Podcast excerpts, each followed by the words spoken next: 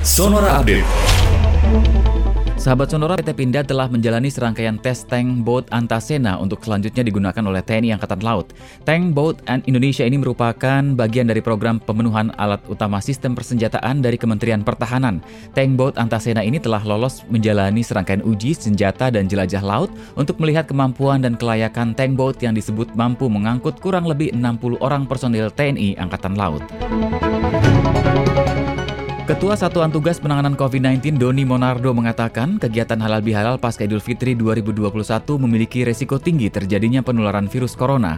Doni mengingatkan, selama bulan Ramadan sudah terjadi beberapa klaster COVID-19 seperti klaster buka puasa bersama.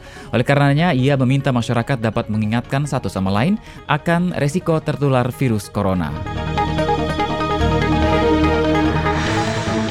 Pelaksana tugas Dirjen Penyelenggaraan Haji dan Umroh Kementerian Agama Khairizi mengatakan pihaknya belum menerima informasi resmi dari otoritas Arab Saudi akan memberikan izin terbatas bagi jemaah di luar Saudi untuk mengisi haji pada 2021 atau 1442 Hijriah.